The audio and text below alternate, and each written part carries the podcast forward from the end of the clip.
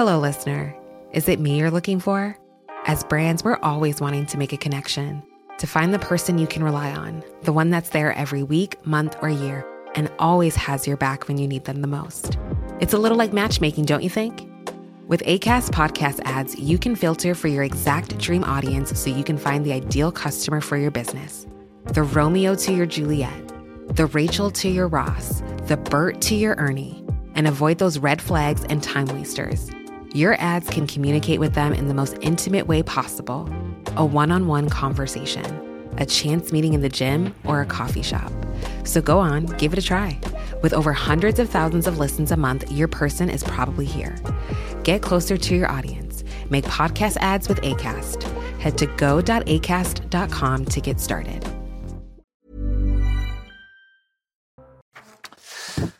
Bonjour et bienvenue ce matin à l'heure des pros. Des supporters du Paris Saint-Germain sont allés hier soir devant le domicile de Neymar pour exprimer leur colère. Ils étaient plusieurs centaines et ils ont crié « Casse-toi » aux Brésiliens. Je ne crois pas que cette action soit anecdotique. Elle illustre la rage qui traverse aujourd'hui des pans entiers de la société française et qui touche des catégories aussi diverses que des supporters de football, des salariés d'entreprise ou des étudiants de faculté. Les réseaux sociaux ont transféré leur violence virtuelle dans l'univers réel. Tout semble possible, permis, justifié. Neymar, mais aussi Messi, sont visés parce que les supporters ne sont pas contents des résultats, parce que Messi et Neymar n'incarnent pas aux yeux de ces supporters radicaux l'histoire du PSG, parce que ces minorités actives, toujours la même histoire, veulent dicter leurs lois. Et toujours, derrière ces actions, la violence, la haine, le ressentiment, les passions tristes qui agitent le pays et contaminent notamment les jeunes hommes. Du Parc des Princes à la Bastille, l'esprit sans culotte gagne du terrain. L'argent est la cible suprême. L'argent est les glorieux. L'argent est la réussite. L'argent est le succès. La rage est là, palpable, tangible, patente. La rage est dans la rue et ça ne fait peut-être que commencer. Il est 9h01, Audrey Berthou. Les manifestations du 1er mai, près de 3/4 des personnes placées en garde à vue en marge des manifestations à Paris ont été relâchées sans poursuite. Sur 281 personnes placées en garde à vue, 129 ont donné lieu à un classement sans suite, 74 à une convocation en vue d'une mesure alternative aux poursuites. La SNCF veut doubler d'ici 2030 le nombre de Ouigo, ces trains low cost. SNCF Voyageurs veut davantage de rames et de nouvelles destinations en France mais aussi en Europe. La société souhaite passer de 24 à 50 millions de passagers dans ces trains. Ouigo qui a d'ailleurs fêté ses 10 ans au mois d'avril. Enfin en football, Brest a battu Nantes 2-0 hier soir en match de clôture de la 33e journée de Ligue 1. Début de Jérémy André, puis de Pereira Ladj. Les Canaries chutent au classement et entrent dans la zone de relégation. Les Bretons, eux, remontent à la 14e place. Le FC Nantes qui poursuit sa série noire avec un 10e match sans victoire en championnat. C'est terrible le foot et ça confirme que c'est vraiment l'activité la plus difficile au monde. Alban Lafont qui est un joueur extraordinaire, un gardien formidable. Il a perdu confiance et il fait une erreur que ne ferait peut-être pas un gardien de division d'honneur. Mais ça échappe tellement à tout ce qu'on peut dire le football puisque c'est mental que ça me fait de la peine et pour lui et pour le club parce que c'est...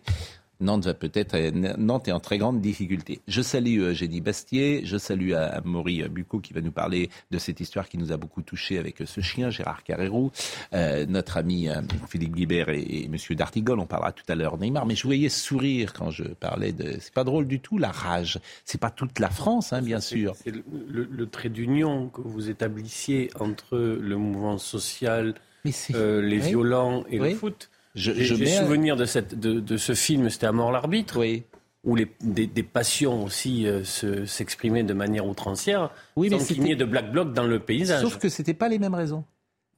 C'était justement, on cherchait un arbitre parce qu'il avait mal arbitré.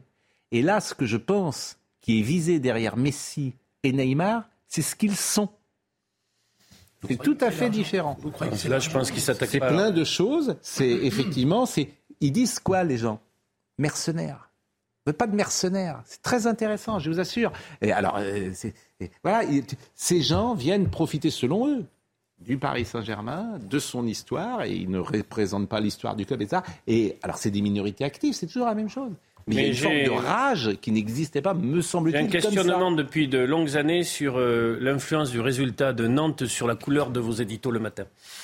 Oh. Je pense que ça peut jouer. Mais non, la rage, on la constate. Elle est, tout le monde dit d'ailleurs des banalités. Il y a une violence des réseaux sociaux et elle est transférée dans la vie réelle. Mais je voudrais qu'on parle de cette histoire qui nous a vraiment beaucoup touchés ce matin. Parce que ça aussi, c'est peut-être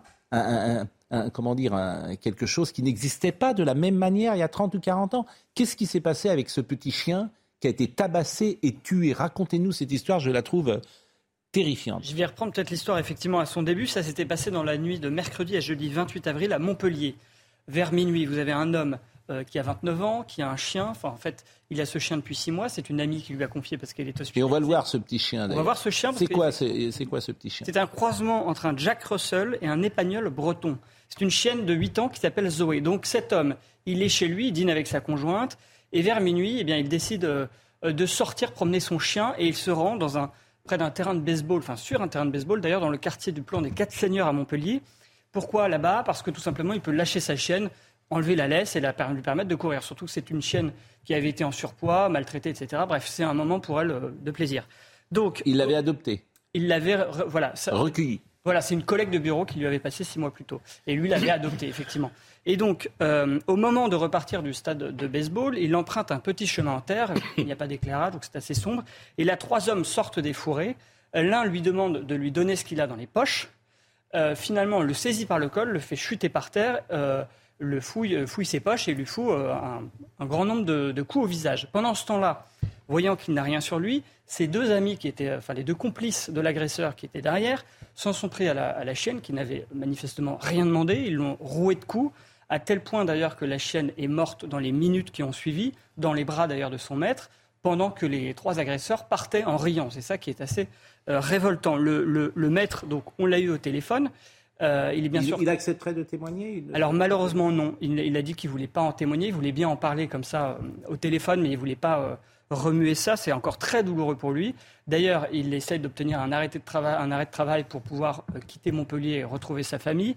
La chienne en question, eh bien, comme il y a une enquête qui est ouverte, puisque ce maître il a porté plainte pour violence aggravée et sévices graves sur un animal domestique ayant entraîné la mort, la chienne elle a été autopsiée, elle a été conduite à la morgue, autopsiée, et ce que révèle l'autopsie, eh bien, c'est qu'elle est morte à la fois des coups au thorax et à la tête, mais aussi probablement du stress engendré par cette agression. Le maître, espère que l'enquête va aboutir. En fait, là, si vous le problème... Il y a des pistes sur ces 3 jeunes gens ? Alors justement, il n'y a malheureusement pas d'image de vidéosurveillance des lieux, puisque c'était un terrain de baseball. Il faisait nuit, donc le maître n'a pas bien vu le visage de ses agresseurs. En revanche, il y a un élément dont la police dispose, c'est le t-shirt du maître, de la victime, puisque l'un des agresseurs l'a empoigné par le col et a donc potentiellement laisser des traces ADN sur son t-shirt. Et donc ce t-shirt a été envoyé à un laboratoire pour être examiné. Et puis là, ce qu'on a appris hier, c'est qu'il y a l'association La Ligue des Animaux qui a dit qu'elle se joindrait à la procédure et qu'elle porterait plainte. Qu'est-ce qu'encourent ces gens qui ont tué un animal ? Alors, j'ai pas les peines exactes, mais violence aggravée, là, il faudrait savoir le nombre d'ITT, c'est-à-dire d'interruption de travail. Vous savez, ces dégâts causés sur un individu à la suite des violences, on n'a pas encore le nombre d'ITT. Ouais. Donc si c'est plus de 8 jours... Franchement, cette histoire nous a tellement émus que j'ai voulu que vous soyez avec nous ce matin. Et ça illustre peut-être une forme de rage aussi, ça illustre l'état sauvage dans lequel un certain nombre de gens, maintenant, se comportent comme des barbares absolus, sans prendre... Franchement, déjà, attaquer un type pour lui piquer, je ne sais pas ce qu'il avait dans la poche, probablement 20 balles. Deuxième, et après l'avoir attaqué, lui avoir donné des coups de poing, des coups de pied, s'en prendre au chien. Mais c'est le degré zéro de l'humanité, de l'inhumanité, je dirais, le degré suprême de l'inhumanité. Bon, une enquête est en route, ça se passe à Montpellier. Quartier du plan des Quatre Seigneurs, qui était un quartier a priori sans problème, en tout cas se mettre depuis. Mais ces 3 jeunes gens. Plusieurs mois, il est là-bas. On se souvient de ces 3 jeunes qui avaient agressé une vieille dame. Oui. À Nice. C'est absolument terrifiant. Et donc, on va suivre évidemment cette affaire. Et puis ce jeune homme, quel âge il a ce jeune homme ? 29 ans. 29 ans. Et il était, il veut repartir dans sa famille, disiez-vous ? Bah là, en fait, pour quelques jours. Il est quand même un peu traumatisé par ce qui lui est arrivé, ce qu'on comprend. Et donc, effectivement, il dit là, en fait, moi, il m'a dit, j'ai continué à garder la face, j'essaie de travailler, mais là, je ne peux plus. Et puis, il a peut-être envie de changer d'air aussi, quoi.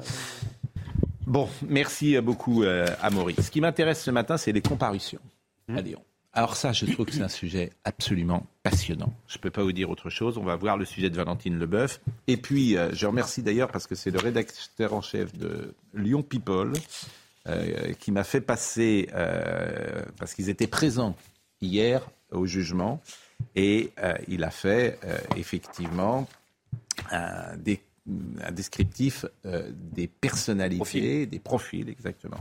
Qui passait. Et le papier, d'ailleurs, ça s'appelle, c'est dans Lyon People. Je vous invite à lire ce papier ce matin qui est absolument sidérant. Voyons le sujet de Valentine Leboeuf et on va voir que, me semble-t-il, les peines qui ont été prononcées ne sont pas très fortes. Des manifestants devant le tribunal. À Lyon, 66 personnes ont été interpellées après la mobilisation du 1er mai. Beaucoup sont des jeunes au profil non violent, sans casier judiciaire et inconnus des services de police. C'est le phénomène de foule qui excite et qui amène des individus à commettre des actes qu'en temps normal ils ne commettraient jamais. Sans doute aussi le sentiment d'impunité qui fait qu'ils se risquent à des actes de jets, de projectiles sur les forces de l'ordre. Parmi ces jeunes au profil non violent, 4 étudiants. Ils ont été condamnés hier à de la prison avec sursis, des peines allant de 3 à 8 mois.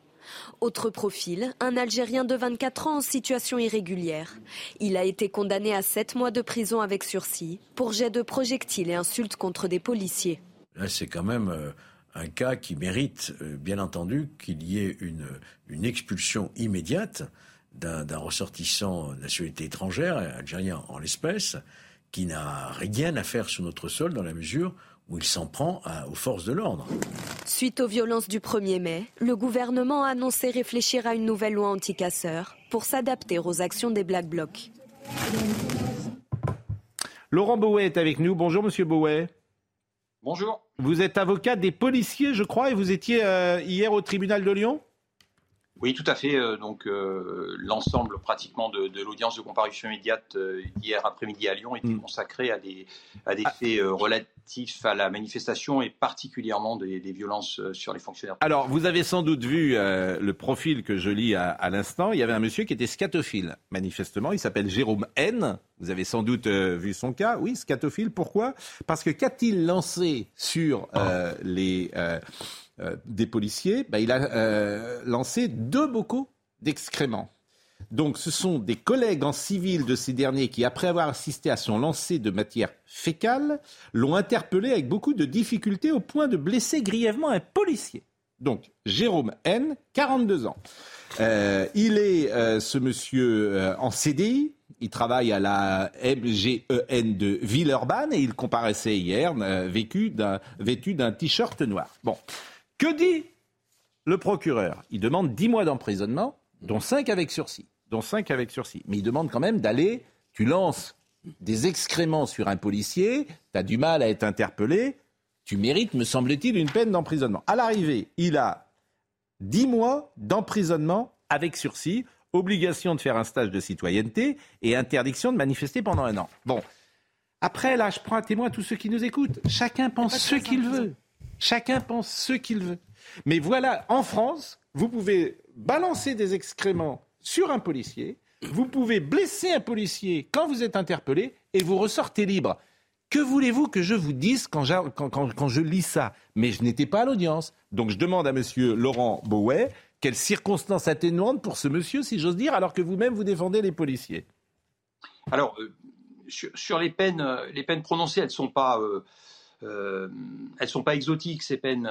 On avait affaire, il faut le dire, à des personnes qui n'avaient pas de casier judiciaire. Aucun des prévenus qui comparaissaient hier n'avait d'antécédent judiciaire. Ce qui interpelle un petit peu sur cette délinquance-là. Alors, ce qui me paraît intéressant sociologiquement, je ne sais pas si le papier dont vous parlez de Lyon People en fait état, c'est que, et ce n'est pas très fréquent, on avait manifestement dans l'ensemble des prévenus des personnes qui avaient le profil Black Bloc, qui est celui que l'on recherche, puisque on sait que bien souvent les difficultés dans les manifestations arrivent de ces groupes-là, et même si deux des individus manifestement Black Bloc ne s'en sont pas revendiqués lors de l'audience d'hier, tout paraissait établir qu'ils faisaient partie de cette mouvance-là, de par non seulement leur accoutrement dont vous avez parlé, c'était des gens qui étaient habillés tout en noir, mais par leurs actions, celles qui ont été relatées par les témoins et les fonctionnaires de police. Bon, j'entends bien. Alors, il y a un deuxième profil, et je le remercie, hein, c'est Marco Polisso. Il est donc le rédacteur en chef de Lyon People, et c'est lui qui a publié ce papier, je le lis. Hein. Donc le deuxième profil, par exemple, lui, il est clandestin. Alors, que dit-il ? Fils de pute, nique ta mère, vous êtes des PD. C'est ce qu'il dit au dénommé M après son interpellation. Donc il dit ça aux policiers. Ça se passe le lundi 1er mai à 17h05 pour avoir projeté des projectiles divers et variés sur des fonctionnaires de la CRS 26 positionnés place Bellecour. Il a 24 ans, il est originaire d'Algérie, il est arrivé clandestinement en France il y a 8 mois. Barbiche, moustache, petit, rablé, hein, je lis le papier. Il est revêtu d'un survêt de marque Sergio Tacchini. Il a donc 24 ans, je l'ai dit. Il a oublié son français pendant sa garde à vue et demande à être assisté d'un interprète pendant l'audience. S'il demande pardon pour les insultes, il assure ne pas être un manifestant. Il était au mauvais endroit, au mauvais moment, plaide son avocat. Pourquoi êtes-vous venu en France ? Quel est votre projet professionnel ? L'interroge le président. Vendre des cigarettes, monsieur le juge. Sourire dans la salle, qu'il l'imagine avec des vendeurs à la sauvette de la place du Pont. Notre non conscient de cette nouvelle bourde, monsieur M, il s'appelle M, poursuit, je suis venu aussi pour me faire opérer du cœur. Alors, que va dire le procureur ? 10 mois d'emprisonnement, dont 5 avec sursis. Je rappelle qu'il est clandestin. Hein. Obligation de faire un stage de citoyenneté, interdiction de manifester pendant 1 an, inéligibilité pendant 2 ans, mais il est clandestin. Donc c'est ça que bon. Et le verdict du tribunal judiciaire, 7 mois d'emprisonnement avec sursis et 100 euros de dommages et intérêts. Mais pour chaque victime, mais il est pas en centre de rétention, cet homme-là, c'est ça. En fait, je ne comprends rien. Vous allez pouvoir m'expliquer pourquoi cet homme ressort libre alors qu'il est clandestin, qu'il est entré illégalement sur le terrain, sur le territoire. Alors, toutes les personnes en situation irrégulière sur le territoire français ne sont pas en centre de rétention. Les centres de rétention ne suffiraient pas à les contenir. Là, c'est un autre problème qui déborde celui de la manifestation. Mais pour revenir sur le cas particulier de ce prévenu, on était dans de la délinquance d'opportunité. Alors, au-delà, vous avez parlé donc de la matière fécale contenue dans divers bocaux. Il y avait 2 jeunes filles avec des ballons de baudruche également avec de la matière fécale. Ça prête à sourire, mais il y a surtout des pavés de grande taille qui étaient jetés sur les policiers. Et il y a eu un saccage complet de tout le parcours de la manifestation sur Lyon.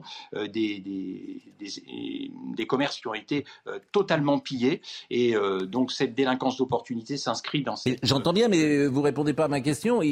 Quand même, lui, il est condamné. Je veux dire, pourquoi il n'est pas en centre de rétention ? On ne sait pas. Alors... Pourquoi il a été laissé libre ? On ne sait pas. C'est la France d'aujourd'hui. Et puis alors, en revanche, le dernier profil...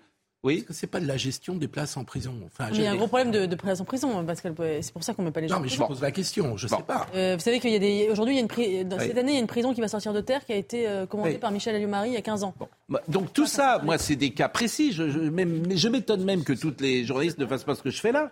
C'est très précis ce que je dis. Voilà ce qui s'est passé. On pose des questions toutes simples. Bon. Alors, le dernier, en revanche, parce que là, vous étiez partie civile. C'est un étudiant, manifestement, qui était né à Glaizé, dans le Beaujolais. Lui, il a 28 ans et manifestement, le 1er mai, il était affublé de noir. Il plastronnait en tête du cortège des casseurs. Je lis toujours le papier de Lyon People. Hein. Il s'agit clairement d'un individu de tendance Black Bloc, avez-vous dit, maître Laurent Bauvais. Il s'appelle Alexandre M. Il a été interpellé sur le pont de la Guillotière alors qu'il lançait des projectiles sur les policiers. L'un d'eux a été blessé à la jambe. 2 jours d'ITT. Donc là, on a un Black Bloc identifié. Bon, que demande le procureur ? 10 mois d'emprisonnement. Non, alors que demande le procureur sur celui-là ? Oui, non, 10 mois. Il a demandé 10 mois d'emprisonnement, hein, si j'ai bien compris. Et à l'arrivée, il a rien. Il a rien. Il est ressorti libre, monsieur Bauvais. Non, il a eu un emprisonnement avec sursis, comme l'ensemble... emprisonnement avec sursis, tu ressors libre. Ah oui, ça vous sortez libre. Donc vous avez un black bloc identifié qui balance des projectiles sur les flics, il sort libre, c'est la France. Bah, très bien, continuons, les black blocs qui nous écoutent, ils doivent se tenir les côtes. Je l'ai dit hier, mais en fait c'est invraisemblable. C'est invraisemblable, puisque même ceux qu'on prend, on les fait ressortir libres. Il ne va même pas 1 heure en prison. En fait, ce qu'on comprend, pour qu'il y ait de la prison ferme, il faut qu'il y ait eu une condamnation préalable avec du sursis, en fait. Monsieur Bauvais, vous qui avez défendu les parties civiles, je répète, il a eu 8 mois d'emprisonnement avec sursis. Obligation de faire un stage de citoyenneté. Ça doit bien le faire rire. Interdiction de manifester pendant 1 an. Il doit encore plus rire. Inéligibilité pendant 2 ans. Vraiment, c'est une peine qu'il touche. Et il a 600 € de dommages et intérêts pour la victime. Franchement. Je vous laisse la parole, Monsieur Bauvais. Non, mais je ne suis pas là pour défendre les peines prononcées par les tribunaux. Je peux vous dire que c'est une peine qui me semble conforme à la jurisprudence de cette juridiction, de la juridiction des comparutions immédiates, qui a d'abord pour but de voir quelles sont les personnalités des personnes qu'elle juge. Encore une fois, ce qui était important chez ces 6-8 délinquants qui sont passés hier, c'est l'absence d'antécédents judiciaires. Bon, et j'ai compris, Monsieur Bauvais. Même vous, vous les défendez, donc qu'est-ce que vous voulez que je dise ? C'est formidable. Donc vous êtes partie civile et... Je, pour tout vous dire, je suis presque surpris en vous entendant, parce que vous trouvez qu'au fond, c'est... Voilà, c'est mais normal. Pascal, le système quand même, monsieur l'avocat, puisque vous êtes encore là, je voulais vous poser la question. Eugénie Bastier a dit très justement, il y a quelques instants, oui, les condamnations, effectivement, il n'y a pas assez de places de prison. Ça, on le sait, on l'a traité 50 fois sur ce plateau. Monsieur Macron n'a pas estimé urgent de construire des prisons. Il y aura 2000 places qui sortiront quand il aura fallu 15 000. Bon, ça, c'est une chose. Mais c'est pas là, c'est avant l'idée de la prison. Il y a d'abord la condamnation et ensuite, il y a l'exécution des peines. Condamnation, là, vous venez de montrer, par des exemples précis, mais on peut les multiplier, il n'y a pas de condamnation correspondant à la gravité des faits. On dit, effectivement, pas de prison. Tout ce qui est sursis, c'est une rigolade, puisque de toute façon, effectivement, ils ne feront jamais un jour de prison. Et ceux, si par malheur, pour eux, il y en a un qui est condamné à 3 mois de prison avec sursis ou à 6 mois de prison avec sursis, on dit mais ces petites peines en dessous d'1 an, il n'ira pas en prison. Donc on ne va pas en prison parce qu'on n'est pas condamné. On ne va pas en prison si on est condamné parce qu'on ne veut pas vous envoyer en prison. Et on ne va pas en prison parce qu'il n'y a pas de place de prison. Et comment voulez-vous que les gens ne soient pas indignés par le système judiciaire, et que dans les sondages, 80% des gens... on va le voir ce sondage, justement. 82%, c'est un sondage qui a été demandé par CNews. Là, je vous assure, mais moi, je m'étonne que tout le monde ne fasse pas ce matin ce que je fais là. Ça me paraît tellement évident. Oui, mais pour des raisons... Ça fait 2 jours qu'on parle des Black Blocs, enfin 40... Mais des comparaisons... Mais je pense qu'à même... On apprend. Ça, en fait, notre métier, c'est ça, tout simplement de témoigner d'une réalité. Il y a plein de gens à qui on apprend précisément, on suit le cas, ce qu'ils ont. En fait, tu lances des excréments. Je ne veux pas le mettre en prison à vie, ce jeune homme, mais il me semble que quand tu as 20 ou 25 ans, il en avait 42 d'ailleurs, symboliquement, tu mets quelqu'un 3 mois en prison. Crois-moi, ça va le faire réfléchir. Lui, et puis moi, peut-être ça en fera réfléchir d'autres. Amaury Bucco. Non, mais justement, Pascal, ce qui est intéressant, c'est que des violences envers des policiers... Déjà, le fait que ce soit un policier, personne dépositaire de l'autorité publique, c'est une circonstance aggravante, de même que s'attaquer à une personne vulnérable. En principe, dans le code pénal, c'est 3 ans de prison et 45 000 € d'amende. Alors, ce qui est intéressant, c'est qu'on voit finalement que la loi, elle est là. Les articles de loi, les sanctions, elles sont là, elles sont dans le code pénal, mais elles ne sont pas appliquées, ou du moins, elles sont appliquées à la suite des juges. Je remercie M. Bauvais, en tout cas, qui était l'avocat des parties civiles. Il est toujours avec nous, M. Bauvais. Oui, alors, je voulais quand même dire un mot sur les fonctionnaires de police, parce que c'est ce qui me paraît important, et ce qui me paraît aussi important, c'est la façon dont sont gérées ces manifestations. Vous avez dû en parler sur votre plateau, on vient vous indiquer qu'on arrête les gens de façon arbitraire. Moi, je défends les fonctionnaires de police au quotidien, je sais qu'il n'y a aucune arrestation arbitraire. Nous sommes d'accord, mais on l'a dit... Non, mais je pense que c'est important. Mais vous avez raison. C'est important d'avoir un message pour eux. Ces policiers sont républicains, vous disiez des peines qui paraissent effectivement être des peines clémentes envers ces six prévenus. Il faut savoir que les policiers républicains acceptent ces peines. Ils ont confiance pour la plupart. Il n'y a pas de souci, je vous assure, Monsieur Bauvais. Voilà. Je vous remercie grandement. On va marquer une première pause et puis nous parlerons. On en a parlé hier déjà, mais de la loi anticasseurs de 1970. Moi, je préférerais qu'on soit plus sévère. Oui. Par la justice, plutôt que de faire des lois anticasseurs. Bon. On va en parler. Bon, on va en parler. Alors, dans les petites infos qui m'ont fait amuser aujourd'hui, parce que dans les échos, alors la France envisagerait d'équiper des autoroutes de caténaires permettant d'alimenter des camions électriques. Je jure, j'ai cru que c'était le Gorafi. Bon, une expérimentation serait même d'ores et déjà prévue en Alsace. Donc voilà, donc ça c'est. Je vous assure, j'ai cru que c'était le Gorafi. C'est-à-dire que le ferroutage en France, je ne sais pas pourquoi il est au point mort. Et il y a quelqu'un, un petit homme gris, qui dit si on mettait des caténaires sur les autoroutes et qu'on faisait rouler les camions, mais même vous riez. Mais je vous assure, ce pays est complètement fou en fait.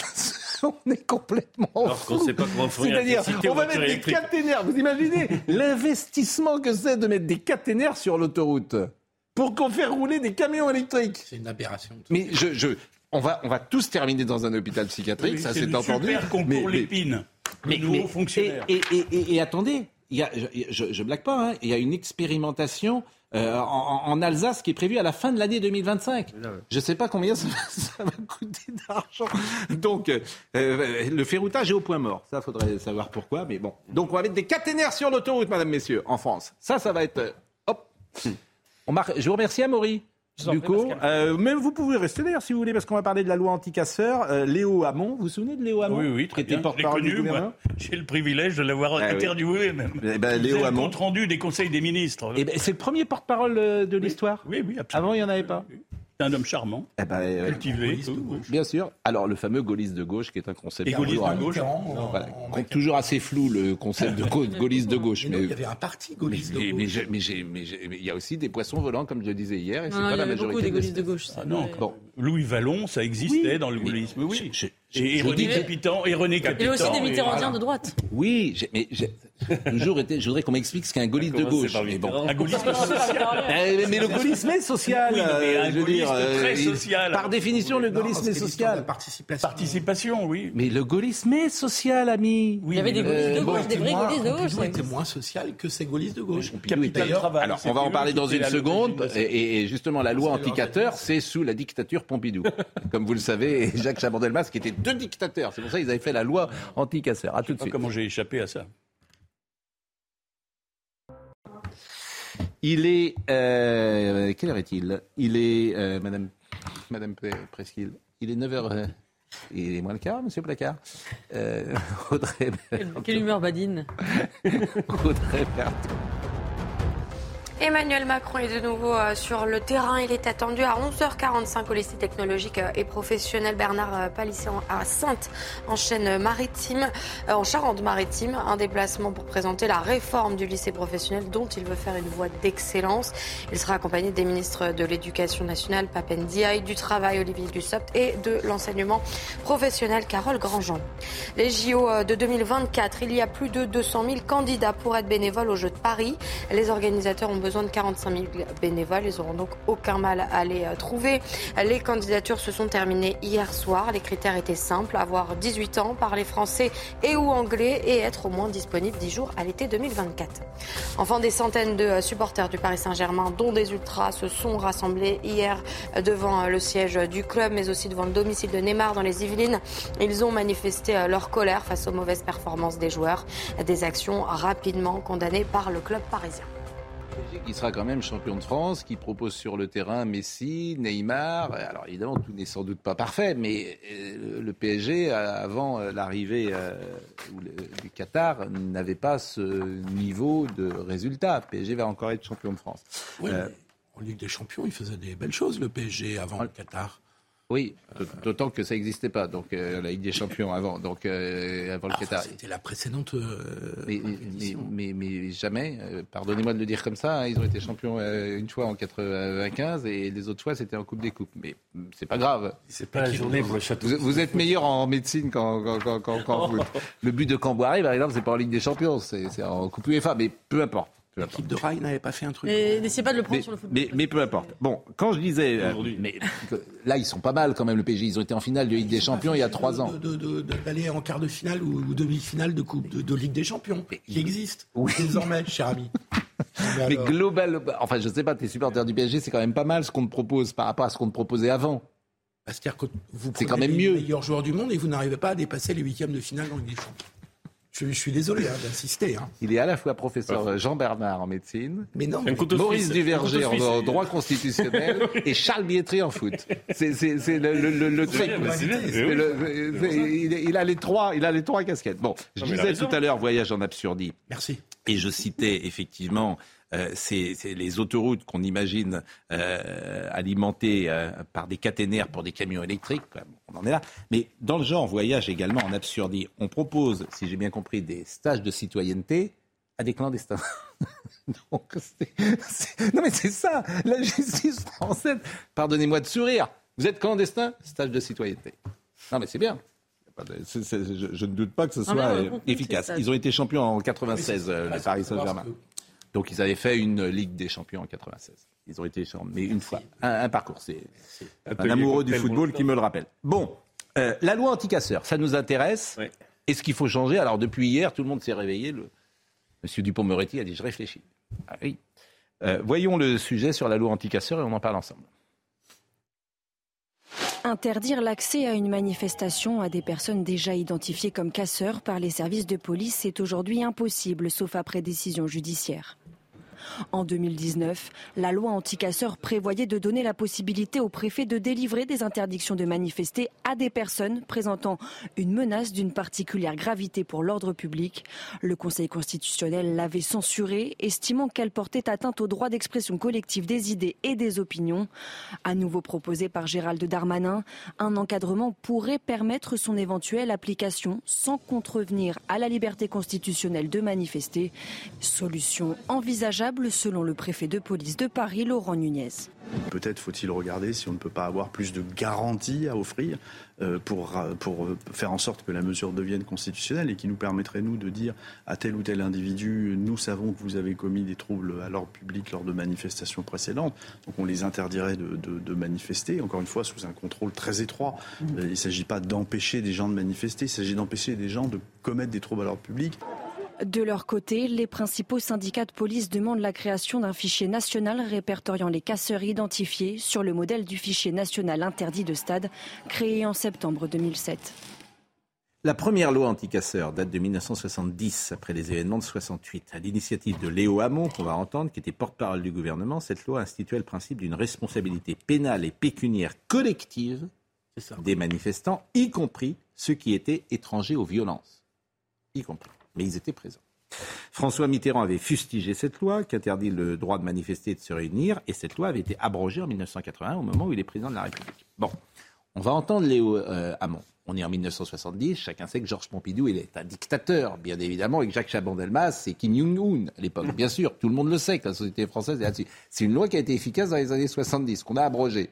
Ah, bon.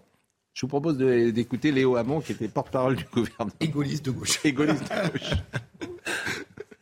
L'action menée par un groupe, c'est ce qu'on appelle l'action de commando, qui verra ses chefs et ses participants punis de 1 an à 5 ans de prison. Exemple, le commando qui a détruit le musée Lénine, rue Marie-Rose. Du fait d'un rassemblement interdit ou illicite, sont commis des violences, voies de fait. Eh bien, les chefs et organisateurs de ce rassemblement qui, à partir du moment où les désordres commencent, n'auront pas donné l'ordre de dislocation, seront punis de 6 mois à 3 ans de prison. Et les participants volontaires qui, après le commencement des désordres, sciemment ne se seront pas retirés, seront punis de 1 mois à 2 ans de prison. C'est intéressant. Ça a 50 ans. Donc elle a existé, cette loi, et on l'a abrogée. Non seulement elle a existé, mais elle a été appliquée. Parce qu'on peut faire toutes les lois qu'on veut. Et je pense que malheureusement, c'est ce qui... Je reviens une seconde à la réalité, mais je vais être très court, puisque vous... Oui, Gérard, très court. C'est très court. Hein, c'est des frères très courts. Mais la réalité d'aujourd'hui, c'est est-ce qu'il y a une volonté politique d'appliquer une loi ferme ? Parce que si c'est... Simplement, pour faire voter, pour nous faire pendant 6 mois une espèce de danse du ventre autour d'une loi qui ne sera pas... Non mais la responsabilité collective, mais c'est ça qui m'intéresse. Parce qu'il n'y a que ça que vous pouvez les piéger comme ça. Qui a été appliquée notamment par Raymond Marcelin, le ministre de l'Intérieur de cette période, qui était un homme d'autorité, lui, député du Morbihan, je crois, Marcelin, de Vannes, je crois. En tout cas, c'était un grand... Et critiqué par qui ? Par la gauche, c'est ce que... Ben voilà. Alors la gauche était contre, certes, mais cette loi fut appliquée pendant 10 ans. Et on était quand même dans une période où c'était très important qu'il y ait une loi ferme, parce qu'on sortait de mai 68 et on allait s'approcher... C'est pas très court, là.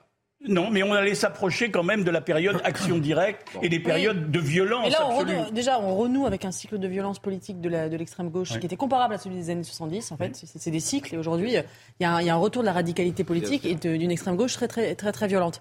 Après, moi, je suis pas contre par principe, mais je suis dubitative sur l'efficacité, parce que quand vous voyez que, effectivement, même les gens dont vous avez parlé ce matin, qui sont pris en flagrant délit et qui rentrent dans des cases avec des délits, ne sont pas punis, effectivement, on se dit que le problème, il est quand même... en amont, dans la réponse pénale. Je pense que la construction de places de prison est absolument indispensable. Aucun homme politique n'est capable de le faire depuis des années. Alors, la responsabilité collective, c'est la deuxième fois que je vais vous proposer d'écouter Philippe Bilger, parce que lui, il pose bien le problème. Et après, il le pose bien. Mais à quoi bon la responsabilité collective si vous ne pouvez pas les mettre en prison après ? On va essayer d'avancer, step by step. Mais si on condamne des gens à rien... Le problème de la responsabilité collective, c'est un problème de fond. Oui, je peux entendre ces arguments. Moi, je ne les partage pas. Parce que je sais que les gens qui sont autour de celui qui lance la pierre, ils sont actifs. C'est parce qu'ils sont à côté de lui qu'il permet. Pas toujours. Les gens qui sont casqués, masqués, cagoulés, c'est ceux qui sont autour. Pardonnez-moi. Alors, écoutez ce que dit Philippe Bilger et après, je vous donne la parole.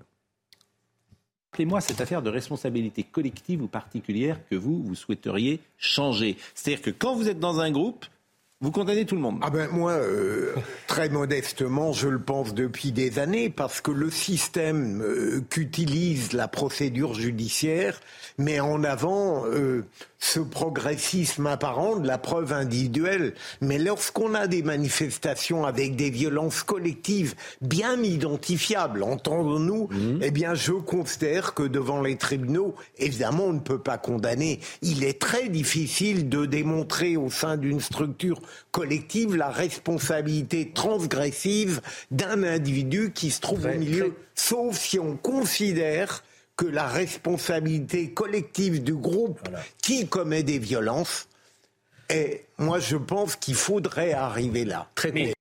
Moi, je suis en désaccord à la formule, le progressisme apparent de la peine individuelle. Parce que ce que vous oubliez de rappeler dans votre rappel historique, justement, c'est que sous Marcelin... et sur la manière dont ça se passait, il y a eu des abus quand même, Gérard. T'en as souvenir quand même. Totalement. C'est pour ça d'ailleurs que ça... Il y a eu des dérapages, quelques-uns. Le problème qu'on a, c'est la réponse judiciaire avec la loi qui aujourd'hui permet d'apporter réponse si le juge prononce par exemple la peine de manifester, comme ça a été le cas pour l'un des profils qu'on a cité tout à l'heure. Le problème reste un problème de rapidité et de proportionnalité de la réponse judiciaire. Et nous en sommes toujours là. Et son application. Et la difficulté, c'est justement ça. C'est que vous avez quand même Éric Dupond-Moretti qui a demandé au procureur de demander des peines sévères aux tribunaux, mais les juges étant indépendants, les juges du siège, ils prennent la décision qu'ils veulent. Donc ils échappent, j'allais dire, à toutes. Mais là, ce qui est intéressant, c'est collectif ou pas. Mais bien sûr, c'est ça qui m'intéresse. Mais là où Philippe Bilger a raison, c'est qu'il y a dans tout ce genre de... Il suffit de regarder les images. Il y a des effets de meute. Vous avez tout d'un coup 3, 4, 5 types qui tombent sur un flic. Et il est impossible, pour le meilleur des juges, d'accord. Philippe Bilger, donc Bilger a raison. Philippe Bilger, Philippe Guibert. Moi, je note simplement que Mitterrand, dès la proposition de cette loi, avait dit « Cette loi conduira à des abus ». Ça a été la réalité dans son application. C'est pourquoi il l'abroge en 81. Ni Charles Pasqua, qui n'était pas un homme de faiblesse. Ni Nicolas Sarkozy ne rétablissent la loi anti-casseurs lorsqu'ils sont au pouvoir et pourquoi bah parce qu'elle n'était pas efficace. Non, parce qu'il n'y avait pas de casse, tout simplement. Philippe, vous avez une grande manif entre 80 et 86 ? Non, il n'y a pas de mouvement social, il n'y a rien. Donc vous attendez. Aucunement. Et les grandes manifs de les manifs de l'école libre, il n'y avait pas de casse, il n'y a pas eu de casse. C'est tout. Les manifs de Vaquet conduisent à des violences. Enfin, bref. Donc, Raymond Marcelin, que je chasse, qui était ministre... Raymond Marcelin était hyper critiqué. Mais il était critiqué par qui ? Justement, par la gauche. Philippe, soyez gentil, écoutez. J'écoute. Marcelin, il était dans le gouvernement Pierre Messmer, qui est compagnon de la Libération, c'est pas n'importe qui a été à Birakem. Bon, il l'avait choisi comme ministre de l'Intérieur. Il était dans le gouvernement de Jacques Chaban-Delmas, résistant, oui. Compagnon de la Libération aussi, Jacques Chaban-Delmas. Il était sous la présidence de Georges Pompidou, et vous m'expliquez qu'il était critiqué. Vrai, ça va, pas, mais à laisser... Je ne veux pas faire de polémique là-dessus. Il a été 6 ans ministre de l'Intérieur, de 68 à 74. Alors arrêtez. Arrêtez quoi ? C'était un ministre remarquable. Voilà. Mais on rappelle qu'à l'époque, c'était un ministre remarquable, ministre de l'Intérieur et qui était efficace. Pardonnez-moi de le dire comme ça. Il était connu dans la répression et dans l'usage abusif de cette loi. Et Jules Moc. Alors si tu prends des bouches, Jules Moc était un socialiste qui faisait... Les mineurs s'en souviennent. Vous rendez compte de ce que vous dites, connu pour la répression. Il faisait son job de ministre de l'Intérieur. Ce qu'il vous dit, c'est qu'à l'époque, un certain nombre de décisions de Marcelin ont été critiquées. Lesquelles ?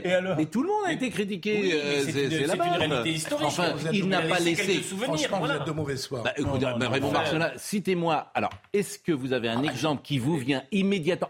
S'il y avait vraiment quelque chose, ça vous viendrait immédiatement. Ça ne vous vient même pas à l'esprit. Je n'ai pas repris toute la presse des années 70 dans la critique de Raymond Marcelin. Excusez-moi. Moi, j'ai vécu ça comme journaliste. Voilà. Il n'y a pas eu d'affaires scandaleuses pendant cette période concernant des dérapages de la politique de Marcelin. Moi, j'étais de gauche à l'époque. J'étais de gauche et j'étais contre. À l'époque. Oui, à l'époque, bien sûr. À l'époque, j'étais de gauche. Oui. Et j'étais contre sur le plan philosophique, mais en réalité, c'est pas vrai. Il n'y a pas eu de dérapage. De toute façon, entre 68 et 74, vous regardiez Flipper le Dauphin, vous à cette époque-là, vous en même temps que vous, à peu près. Vous pas la bon. Le Dauphin, Raymond Marcelin. Il y a peut-être qui est resté quand même comme un des ministres de l'Intérieur les plus critiqués. Mais bon, c'est pas grave. Mais tous les ministres de l'Intérieur sont critiqués. Mais non. Mais non. Je préfère Charles Pasqua à Raymond Marcelin. Bon, le RIP a été rejeté. Bon, il n'y a pas grand-chose à dire sur le RIP qui a été rejeté. Ça a été donc, fait pour dire que c'est au rayon farce et attrape. On en parle beaucoup. Oui, exactement. Ça sert à rien le RIP. C'est-à-dire que ça a été fait. C'était mis en 2008 pour ne pas être. Exactement. D'accord. Exactement. Au moins, on aurait dû dire ça dès le début. C'est un ersatz de référendum. Exactement. Pour éviter de faire un vrai référendum. On propose un faux référendum et le faux référendum est retoqué et on dit voilà. Vous voulez qu'on voit le sujet de Mathieu Devez ? C'est pas glorieux. Vraiment pas glorieux. Non, c'est pas glorieux. Je suis d'accord avec vous. C'est pas glorieux. Il faut que interroger le peuple parfois. On soit le général de Gaulle. Oui. Vous savez, ce grand dictateur, il a interrogé le peuple en soi. C'était pas un dictateur de Gaulle, mais non. Mais c'est ce que les gens de gauche expliquaient à l'époque. Le coup d'État permanent. Le coup d'État permanent. Vous avez lu parce que moi j'ai lu pour le coup le bouquin de François Mitterrand, qui est remarquable, qui est un bouquin politique formidable. Hein. De Gaulle sollicite beaucoup la Constitution pendant la guerre d'Algérie. Hein. Oui. C'est là-dessus que François Mitterrand le critique. Oui. À juste titre. Et il s'en est bien servi, François Mitterrand. Visiblement, il n'a pas trouvé à redire. Sans abuser de la Constitution. Oui. On refera le débat. Oui, un autre jour. Vous voyez le RIP rejeté par Mathieu Devez. Après un deuxième rejet du RIP par le Conseil constitutionnel, l'opposition contre-attaque. Selon la NUPES, la 5e République expulse le peuple de la décision politique. La coalition de gauche se projette déjà vers le 6 juin, 14e journée de mobilisation contre la réforme des retraites. De son côté, Fabien Roussel se dit plus que jamais mobilisé contre cette loi. Le secrétaire national du Parti communiste donne également rendez-vous le 6 juin dans la rue et le 8 juin à l'Assemblée nationale. Ce jour-là, les députés examineront une proposition de loi du groupe Lyotte. Elle vise à abroger le report de l'âge de départ à 64 ans. Selon le groupe, elle permettra de sortir le pays de la crise politique dans laquelle nous sommes plongés. Enfin, le Rassemblement national a annoncé hier soir déposer lui aussi une proposition de loi. Son objectif est d'instaurer un âge de départ minimum à 60 ans pour les Français ayant travaillé avant 20 ans et progressivement jusqu'à 62 ans. Si pour le Conseil constitutionnel, la réponse au RIP fut encore non, l'opposition appelle toujours à continuer la bataille. Mais... Bon, faudrait un jour quand même mettre une procédure où les gens puissent solliciter les institutions pour qu'il y ait un référendum. Je vais saluer Amaury Bucco. Je vous remercie encore pour le témoignage que vous avez apporté de ce petit chien. Et on a ouvert tout à l'heure avec ça, qui a vraiment été tué d'une manière scandaleuse. Vous êtes en contact avec celui qui avait été frappé, qui était le propriétaire du chien. C'est vrai que si on pouvait l'écouter, ce serait... intéressant, bien sûr, de l'entendre. Et je vous en remercie grandement. Le RIP. Donc, il n'y a rien à dire. On est tous d'accord. C'est non, si ce n'est quand même qu'il faudra bien un jour admettre que le référendum, et on préfère l'original à la copie. Oui. Et même la copie, elle est retoquée. Donc, il faut un jour que dans ce pays, on donne la voix au peuple. Et je pense que c'était le moment. Mais la dernière fois qu'ils ont fait, en 2005, ils ont... Non, mais moi, je pense que c'est un vrai... Pardon. Moi, je pense qu'il y a un vrai problème démocratique. C'est-à-dire qu'on a conçu un outil... Après justement le référendum de 2005 et le non à la Constitution européenne, pour répondre à cette demande d'inclure le peuple dans le processus démocratique, on l'a conçu pour ne pas être utilisé. Et ça fait partie du problème, ça fait partie de cette méfiance intrinsèque de nos institutions envers le peuple. Et je crois que ça fait partie du malaise démocratique qu'ont exprimé les Gilets jaunes et qui s'exprime aussi aujourd'hui dans la rue, parce que la violence devient le substitut de l'expression démocratique. Ce que disait Philippe Guibert hier soir était très juste, c'est-à-dire qu'aujourd'hui, le peuple est consulté une fois tous les 5 ans, avec la présidente et c'est la marmite bouillonne pendant Avant, il y avait des élections intermédiaires. D'ailleurs, aux États-Unis, il y a des élections intermédiaires. Absolument. Et ça, faut penser ça. C'était très intelligent et très remarquable. C'est une cocotte minute sans là-dessus. Les banderoles à la mairie de Paris, dans l'illégalité. La justice a ordonné à la mairie de Paris de retirer ses banderoles de soutien au mouvement social. Le tribunal administratif de Paris a ordonné hier à la mairie de retirer définitivement de sa façade les banderoles de soutien au mouvement social. Je crois qu'on va peut-être les voir. C'est Aurélien Véron qui a tweeté également et qui a dit: suite à ma demande co-signée par Nelly Garnier, le juge des référés ordonne à la mairie de Paris donc de démonter ses banderoles. L'hôtel de ville n'appartient pas à Hidalgo, mais à tous les Parisiens. Mairie solidaire avec le mouvement social. C'était assez étonnant. On en avait évidemment parlé. Donc là, rien à dire. Ça devrait être vrai aussi pour la Tour Eiffel, à qui elle donne de temps en temps une sorte de démonstration de militantisme.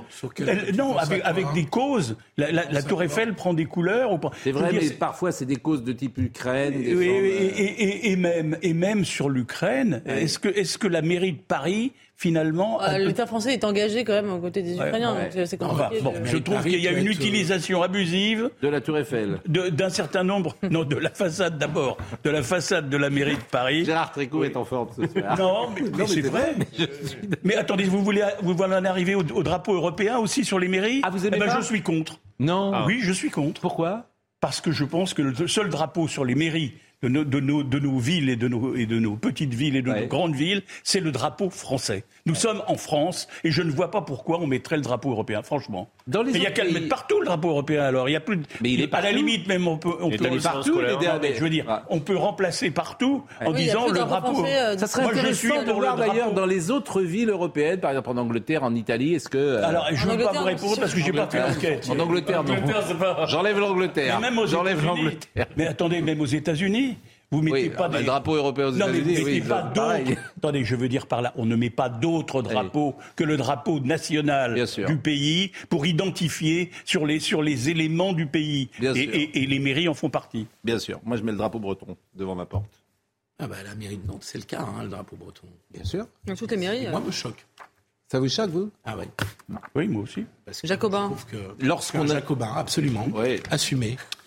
Bon, et Bruno Le Maire, ça vous choque ? Bruno Le Maire, il a répondu... Ah bon, sur quoi ? Qu'est-ce qu'il a dit, Bruno Le Maire ? Il fallait se mettre à genoux devant le... Non, c'est pas à genoux. Gérard. Non, je ne sais pas ce qu'il a dit. Vous lisez Bruno Le Maire, vous qui êtes un amateur de littérature ? Écoutez, j'aime la littérature. Oui. C'est ma seule réponse. Comme Bruno Le Maire. Bon, moi, j'ai pas lu... Il a écrit Fugue américaine ? Oui. J'ai pas lu le livre entier, mais...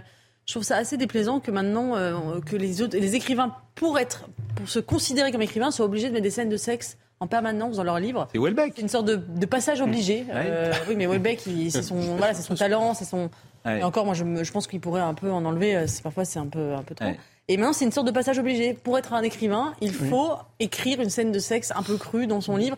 Et tout le monde n'en est pas capable, malheureusement. Ouais. Voilà, c'est mon avis. J'ai pas vu que Modiano, Lioclésio, le deux nos prix Nobel, écrivait des scènes de sexe. Bah, il y en a quand même beaucoup aujourd'hui dans la littérature. Bon, en tout cas, je vous propose d'écouter Bruno Le Maire. Alors, je vais dire, je l'ai dit hier, ça m'ennuie un peu de le dire, mais bon, c'est pas très très très très élégant. Vous faites. Mais bon, il y a peut-être la formation que je donne là. Tout le monde n'a pas lu le livre de Bruno Le Maire, et la phrase qui effectivement fait réagir, c'est après mes règles, pendant 2 ou 3 jours, je suis excité comme jamais, je mouille. Elle me tournait le dos, elle se jetait sur le lit, elle me montrait le renflement brun de son anus. Moi, je trouve que c'est pas terrible, c'est pas très joli d'ailleurs. Elle me montrait le renflement brun de son anus. Bref. Tu viens, Oscar, je suis dilaté comme jamais. Bon, Bruno Le Maire, donc, extrait de Fugue américaine, ministre de l'économie et des finances. Mais il a répondu hier, il était interrogé par notre confrère Steven Bellery de RTL. Lisez le livre, et puis faites-vous une idée sur cette vie, sur ces personnages qui sont, je le rappelle, des personnages de fiction. Lisez le livre, c'est la seule réponse que j'ai à apporter. Même Nicolas Mathieu, Goncourt 2018, s'est amusé à vous proposer une réécriture.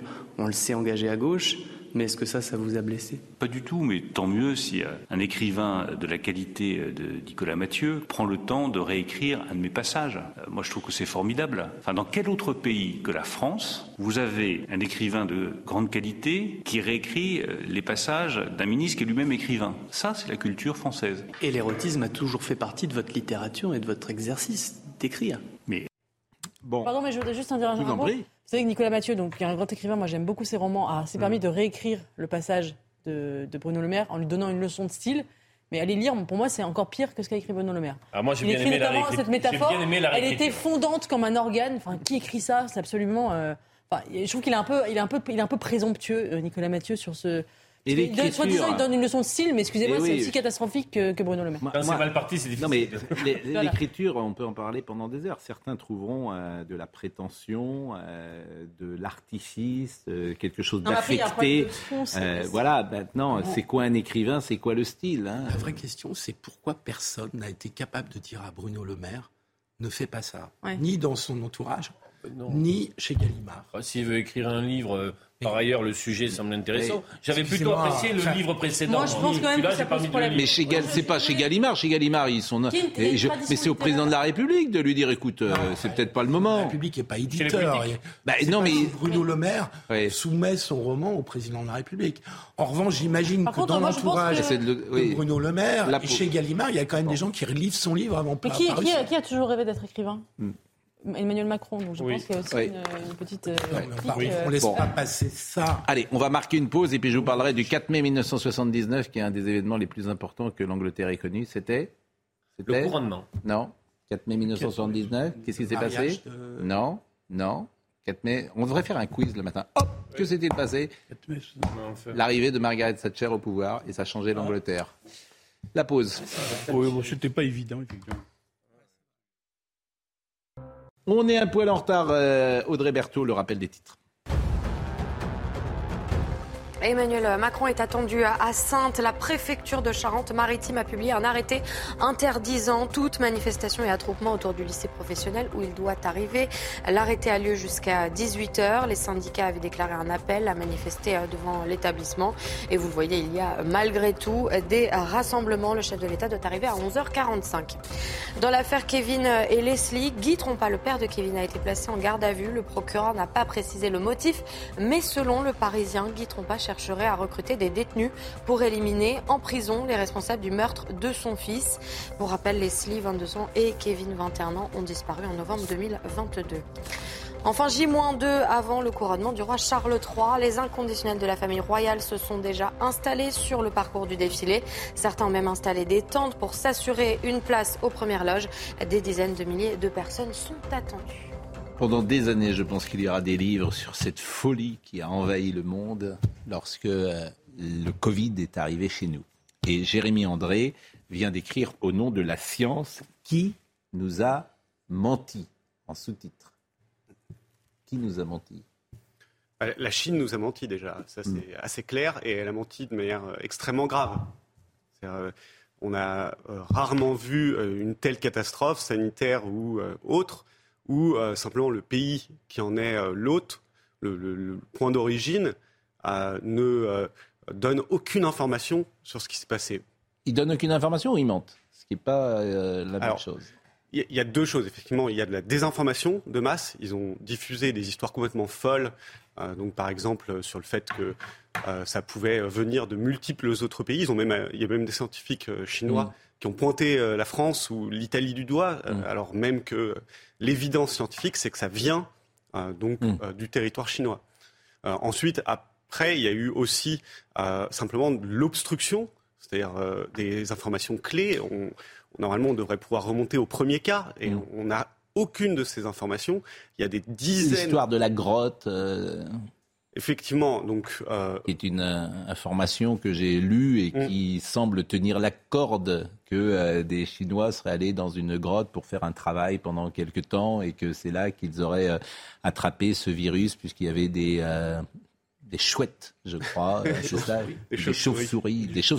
Plus que donc...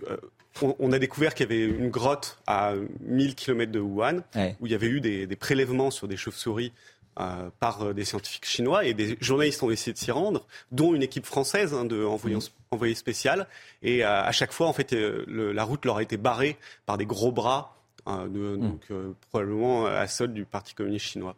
Bon, vous avez répondu à cette question. Est-ce qu'on sait, par exemple, aujourd'hui l'origine du virus ? Moi, je me souviens avoir reçu le professeur Montagnier ici, m'expliquant que ce virus avait été travaillé en laboratoire et était artificiellement construit, parce qu'il y avait, disait-il, de l'ADN du sida, c'est ce qu'il avait dit, sur ce plateau. Oui, j'étais là, moi.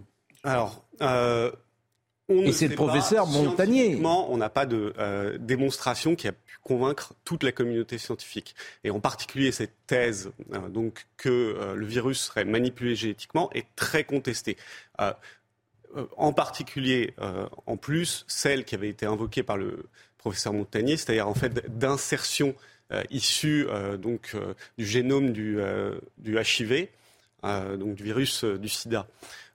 Cependant, depuis le professeur Montagnier, et donc à l'époque c'était vraiment le tout début, c'est Trump qui accusait la Chine. En France, le professeur Montagnier qui a fait ses déclarations. Il y a eu énormément de nouvelles informations, et on a en particulier découvert que des scientifiques américains qui collaboraient avec les chercheurs de Wuhan avaient caché pendant plus d'1 an et demi le fait qu'ils avaient un projet de recherche que beaucoup de scientifiques caractérisent comme une feuille de route pour fabriquer un virus comme le SARS-CoV-2, donc le virus à l'origine du Covid. Je précise, je ne l'ai pas dit, que vous êtes journaliste. Vous êtes journaliste, vous n'êtes pas scientifique, vous n'êtes pas médecin, et vous êtes journaliste au point. Bon, donc les deux pistes du virus, aujourd'hui, il y en a deux qui sont plausibles. Il y en a donc l'artificielle, construite, élaborée en laboratoire, et puis celle venant d'un animal. Bon. Alors, il n'y a pas de consensus sur... Toujours énormément de scientifiques qui défendent mordicus, la thèse d'une origine naturelle. Mais en fait, ils font l'impasse sur toute une série d'éléments troublants. Donc, en particulier, ce projet de recherche dont j'ai parlé, qui avait été dissimulé, et... Quelle est la probabilité qu'ait existé un projet de recherche en fait, qui aurait pu fabriquer le SARS-CoV-2 en lien avec un laboratoire de la ville où apparaît naturellement le SARS-CoV-2 ? Donc, moi, j'ai eu des très grands scientifiques au cours de cette enquête qui, en fait, sont scandalisés. Donc, par exemple, quelqu'un de l'Institut Pasteur, où il y a une véritable omerta sur le sujet, donc, qui me disait en off il y a quelques semaines... en fait, il voulait faire éclater la vérité. Mais c'est-à-dire il y a à l'Institut Pasteur très clairement un contrôle de la communication depuis les premiers jours. Moi, j'ai fait énormément de demandes. J'ai eu très peu d'interviews. Alors pour cacher quoi ? Mais oui, pour que. Je pense que c'est d'abord par embarras. Parce que le sujet est extrêmement politisé. Mais pardonnez-moi, je ne comprends pas. Pourquoi ils ne veulent pas parler? Ils veulent cacher quoi? Qu'est-ce qu'ils pensent? Qu'est-ce qu'ils pensent qu'ils ne disent pas selon vous?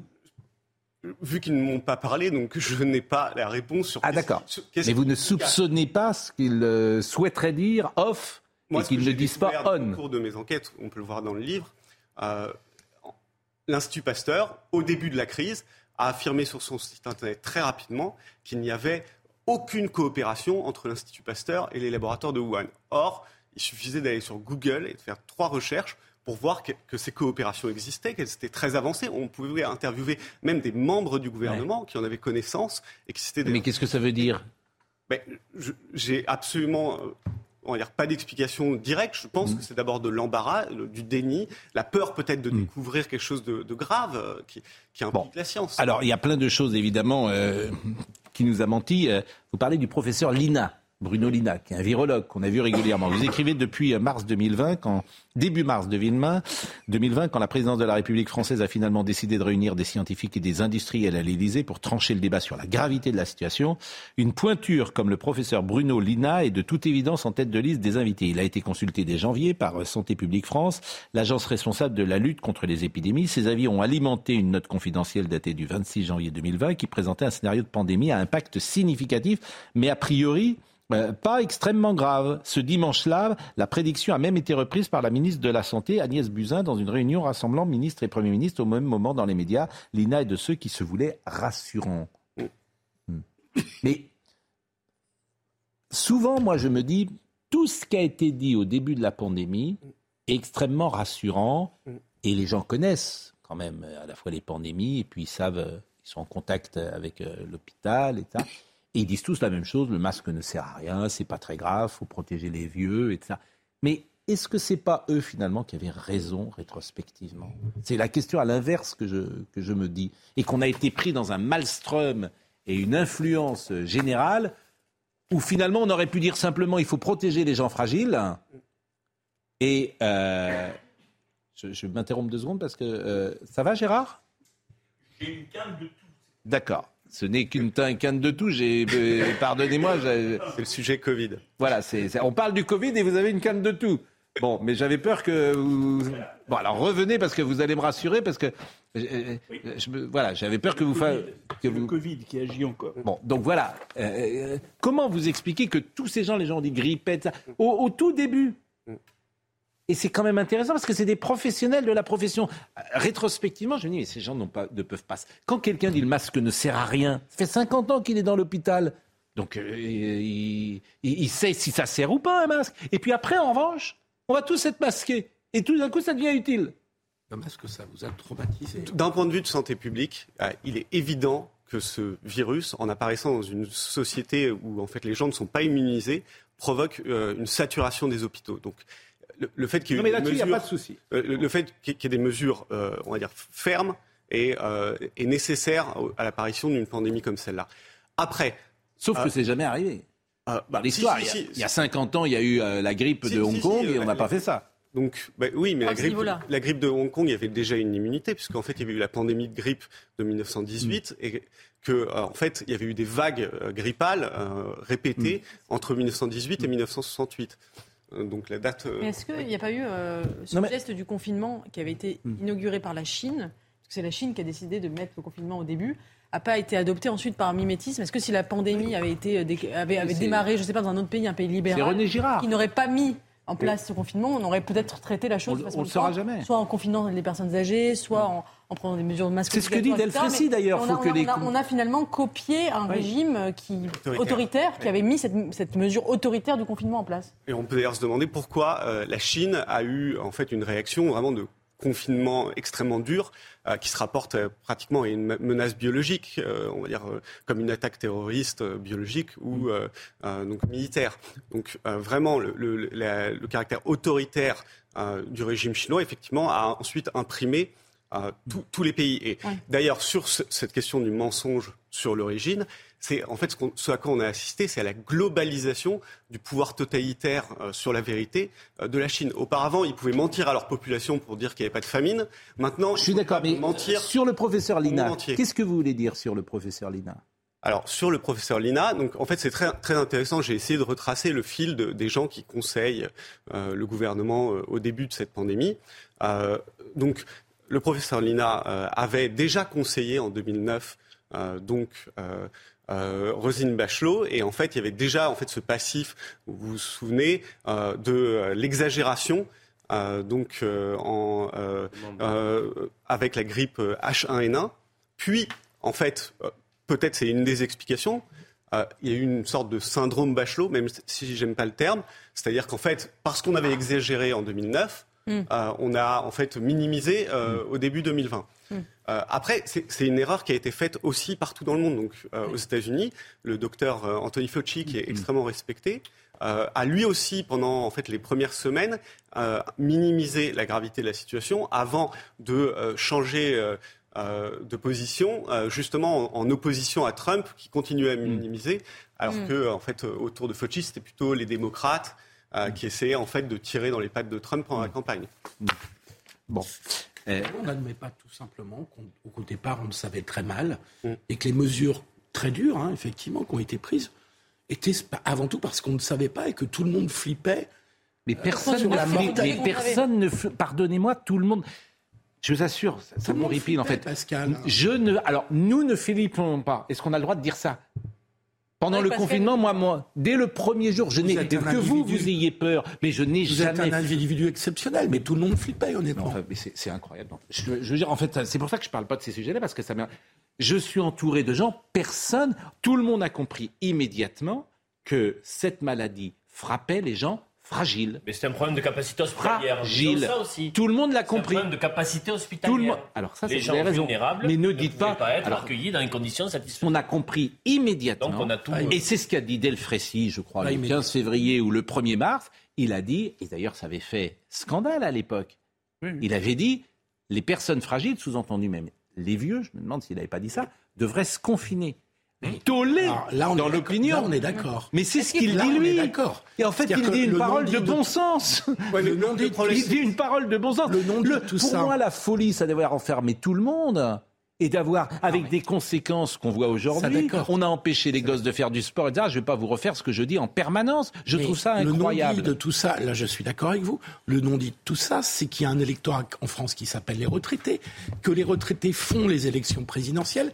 Et qu'il était hors de question pour les retraités d'accepter une mesure ne les visant que... Tout le monde flippait, nous on a travaillé. Nous les journalistes, Pascal, écoutez ce que je dis. Mais oui, mais vous dites tout le monde flippait.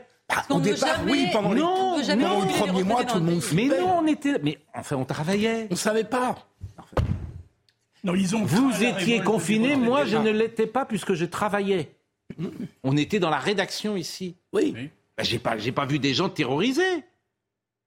Que je sache, les gens travaillaient. Et il n'y avait même pas de masque à l'époque. Merci Gérard. Oui, parce que le gouvernement a eu peur de la révolte des retraités. Dès l'instant où on a dit attention, on va être obligé de mettre... D'obliger de rester chez eux les gens à partir de 65, oui, donc on a puni tout le monde. 70 ans, à partir là, de la responsabilité collective, il n'y a aucun problème à l'appliquer. Hein. Je veux dire, là, il n'y a pas de responsabilité individuelle. Au nom de l'égalité. Tout le monde a été confiné. Non, mais on a enquêté là-dessus au point. Oui, alors ça je peux vous dire, en fait, début mars, le gouvernement qui n'avait rien vu voir, parce que, en gros, il s'est obsédé par les retraites, encore une fois.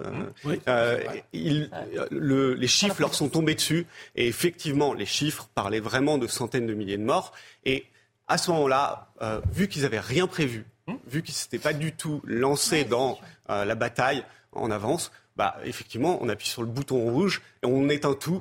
Parce qu'en fait, il n'y a que ça comme mesure. On ne peut pas dire aux gens, alors vous ne sortez pas. Sauf que dans des pays où on n'a pas fermé, ça ne s'est pas passé. Je veux dire, en Afrique, on n'a pas fermé. Il n'y a pas eu des centaines de milliers de morts. Il y a énormément de gens qui sont morts chez eux. Il n'y a pas de traitement. Sans doute, mais le mot centaines de milliers de morts.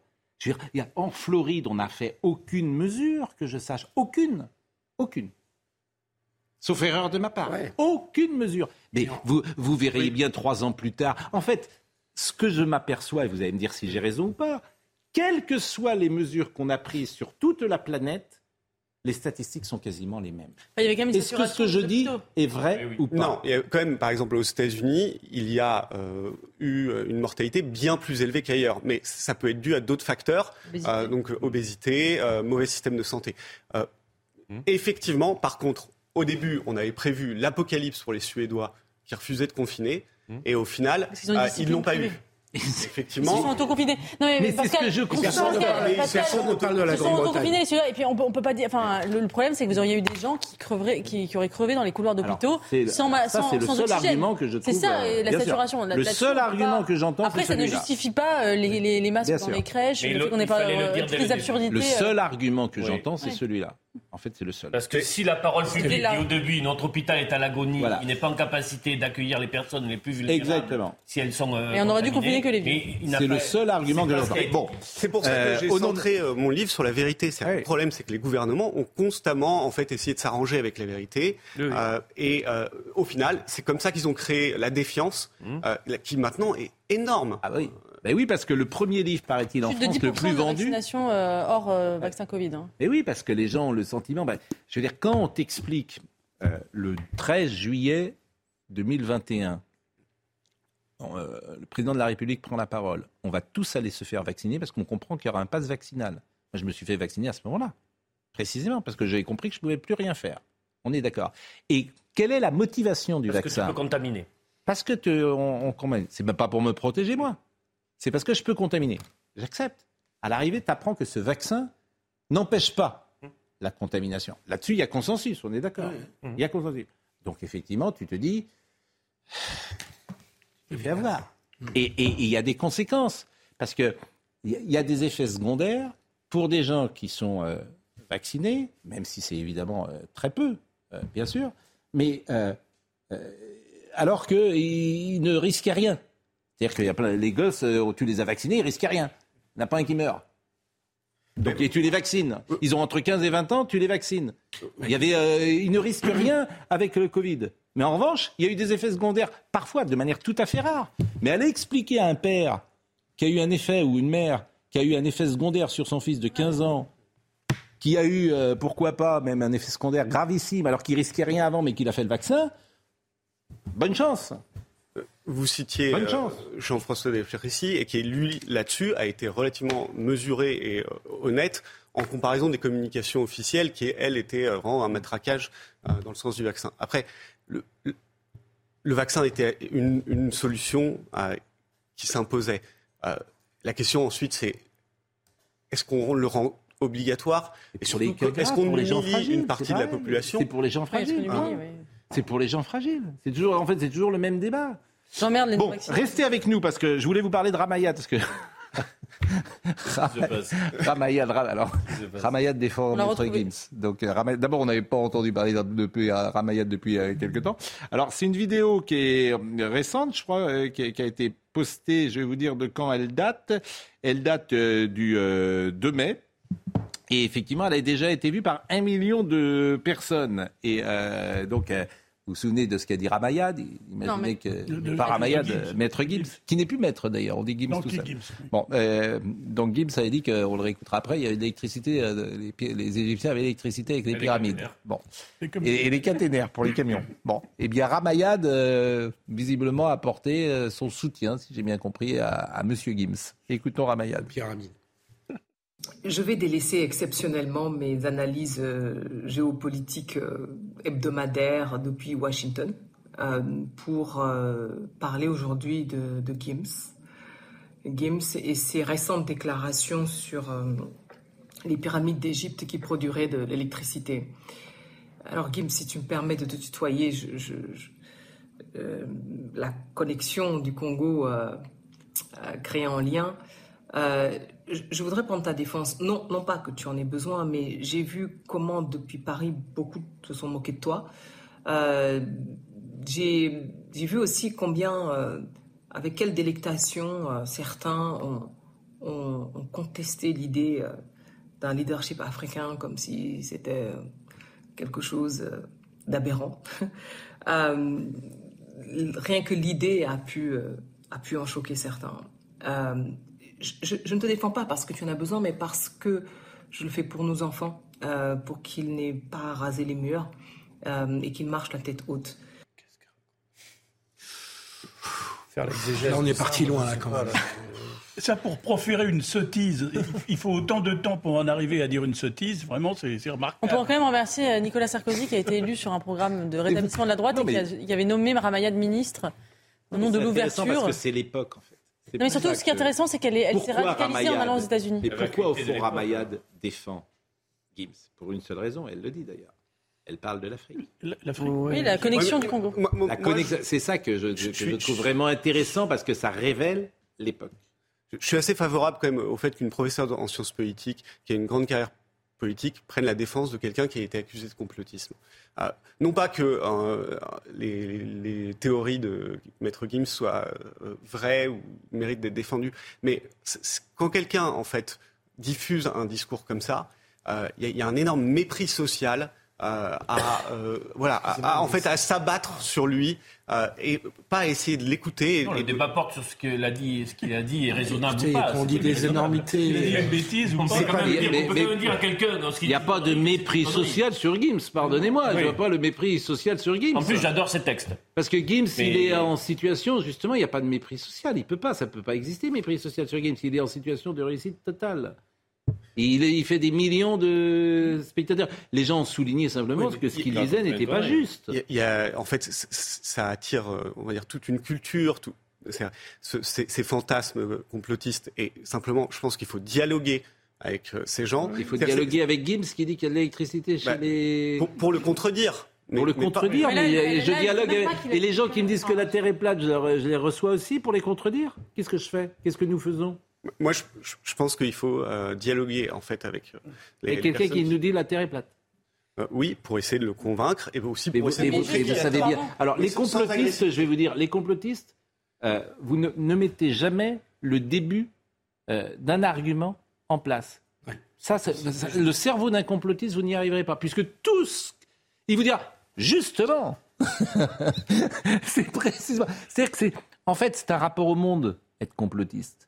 C'est un état de paranoïa, sans doute. Il n'y a que la psy qui peut aider ça. C'est un rapport complet au monde. Absolument. Pardon, donc, elle ne dit pas... c'est pas vous n'y pourrez rien. Elle n'essaie pas de convaincre de quoi que ce soit. Elle le soutient en disant... elle ne dit pas qu'il a raison, mais elle ne dit pas non plus qu'il a tort. Et elle dit que finalement, sur le fond, il a raison, que l'idée qu'il y aurait eu une prééminence africaine dans l'histoire et que finalement il a raison sur ce point. Alors je ne sais pas si c'est vrai historiquement, mais on est dans un discours qui est identitaire.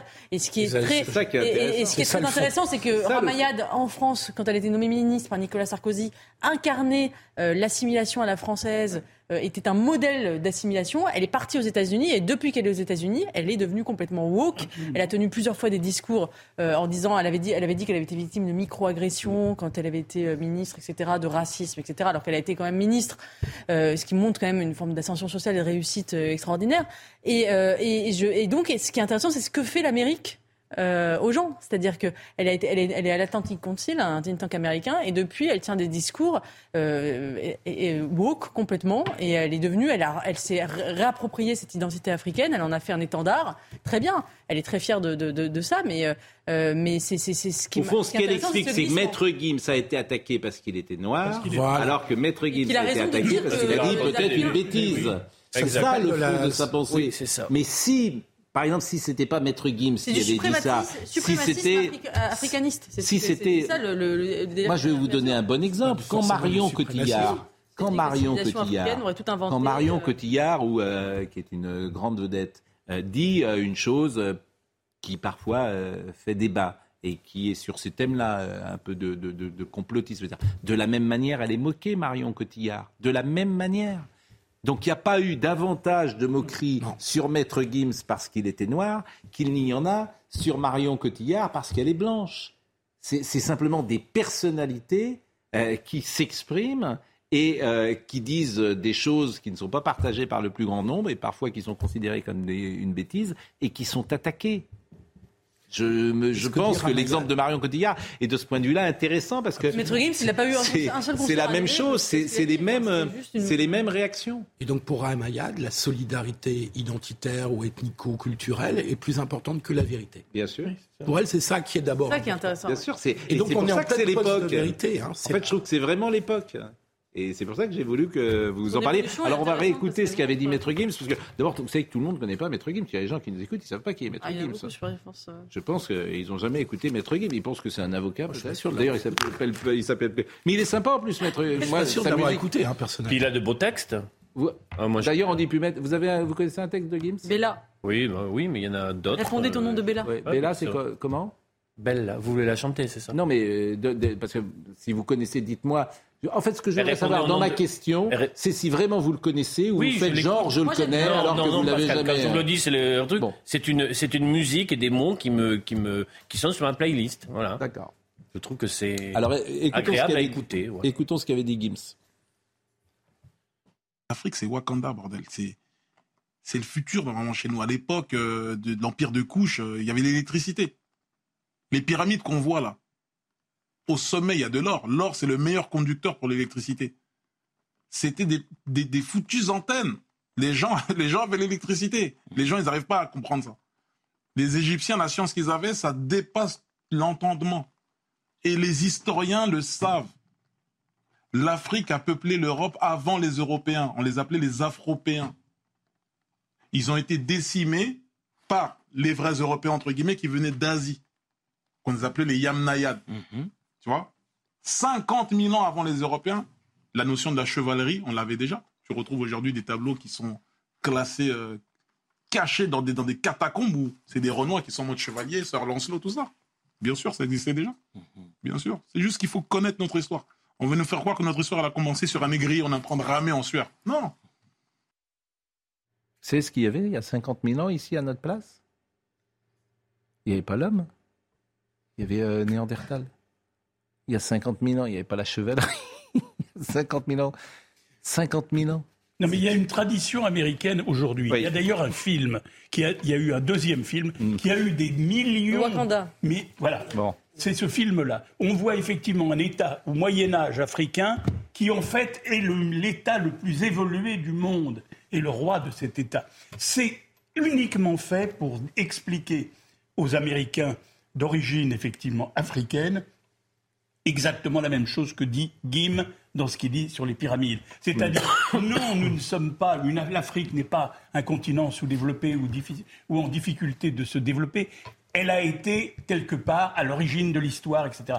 C'est une légende, c'est une légende qui est colportée, qui est mise en scène par Hollywood et surtout maintenant par le mouvement woke. Et c'est très exactement ce que fait Guim. Et quand je vois Ramayad... Qui porte encore l'idée qu'elle fut ministre de Nicolas Sarkozy, effectivement, colporter ce genre de choses, en tout cas soutenir ce genre de choses, je trouve c'est l'aberrance absolue. Bon. Il y a 50 000 ans, des lances et des flèches retrouvées dans une grotte de la vallée du Rhône prouvent la présence de nos ancêtres. Il y a 50 000 ans, des homo sapiens qui se sont peut-être battus contre des néandertaliens. Je vous ferai écouter tout à l'heure une musique et vous me direz qui a écrit cette musique. Maître Gibbs. Ben justement, non, ça sera un quiz. Et si vous trouvez qui a écrit cette musique, qui a été vue, écoutée, oui, qui a écrit, bah, composée. Oui.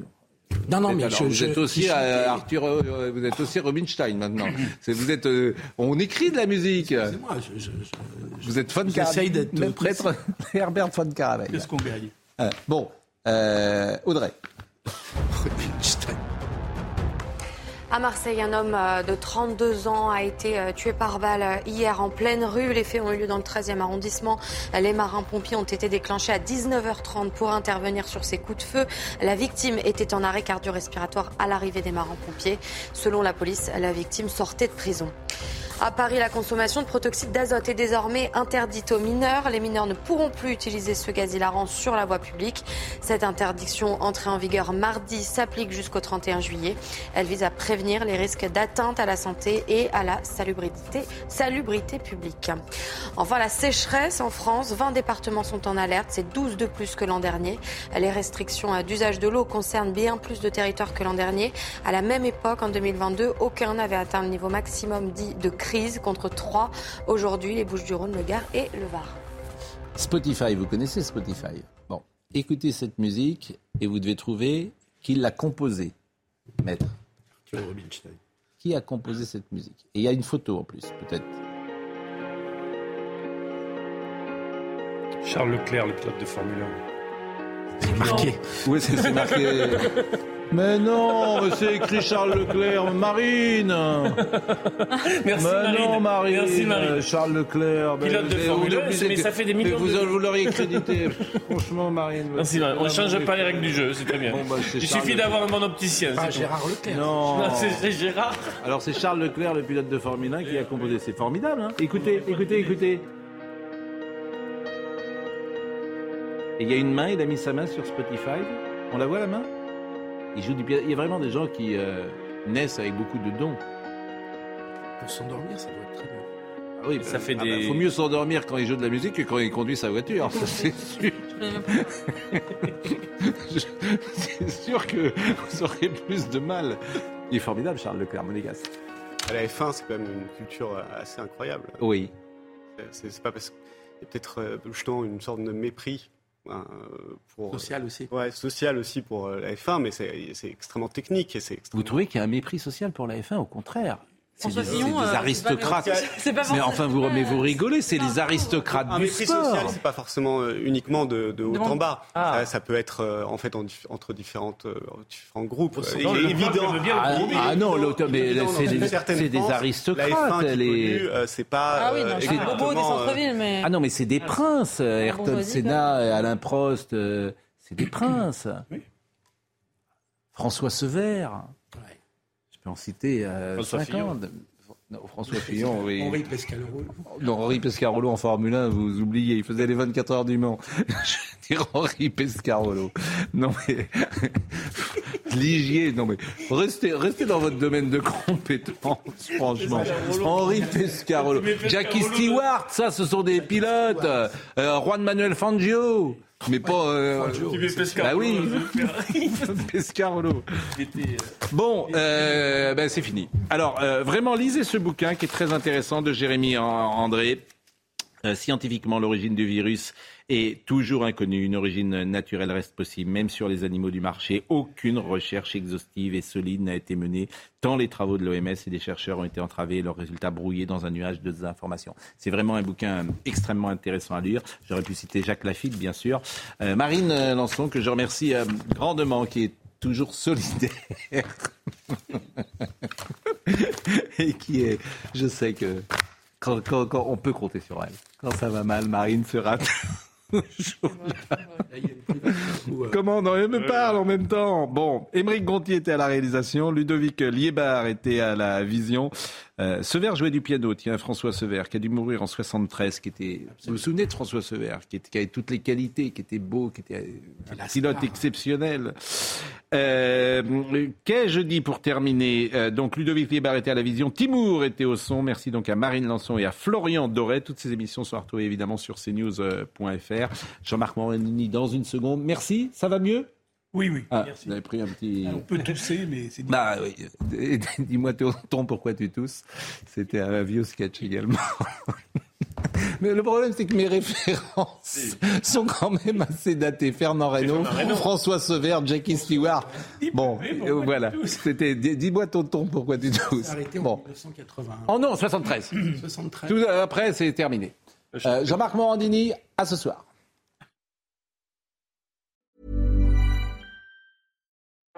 Hello, listener. Is it me you're looking for? As brands, we're always wanting to make a connection. To find the person you can rely on, the one that's there every week, month, or year, and always has your back when you need them the most. It's a little like matchmaking, don't you think? With ACAST podcast ads, you can filter for your exact dream audience so you can find the ideal customer for your business. The Romeo to your Juliet, the Rachel to your Ross, the Bert to your Ernie, and avoid those red flags and time wasters. Your ads can communicate with them in the most intimate way possible. A one-on-one conversation, a chance meeting in the gym, or a coffee shop. So go on, give it a try. With over hundreds of thousands of listens a month, your person is probably here. Get closer to your audience. Make podcast ads with ACAST. Head to go.acast.com to get started.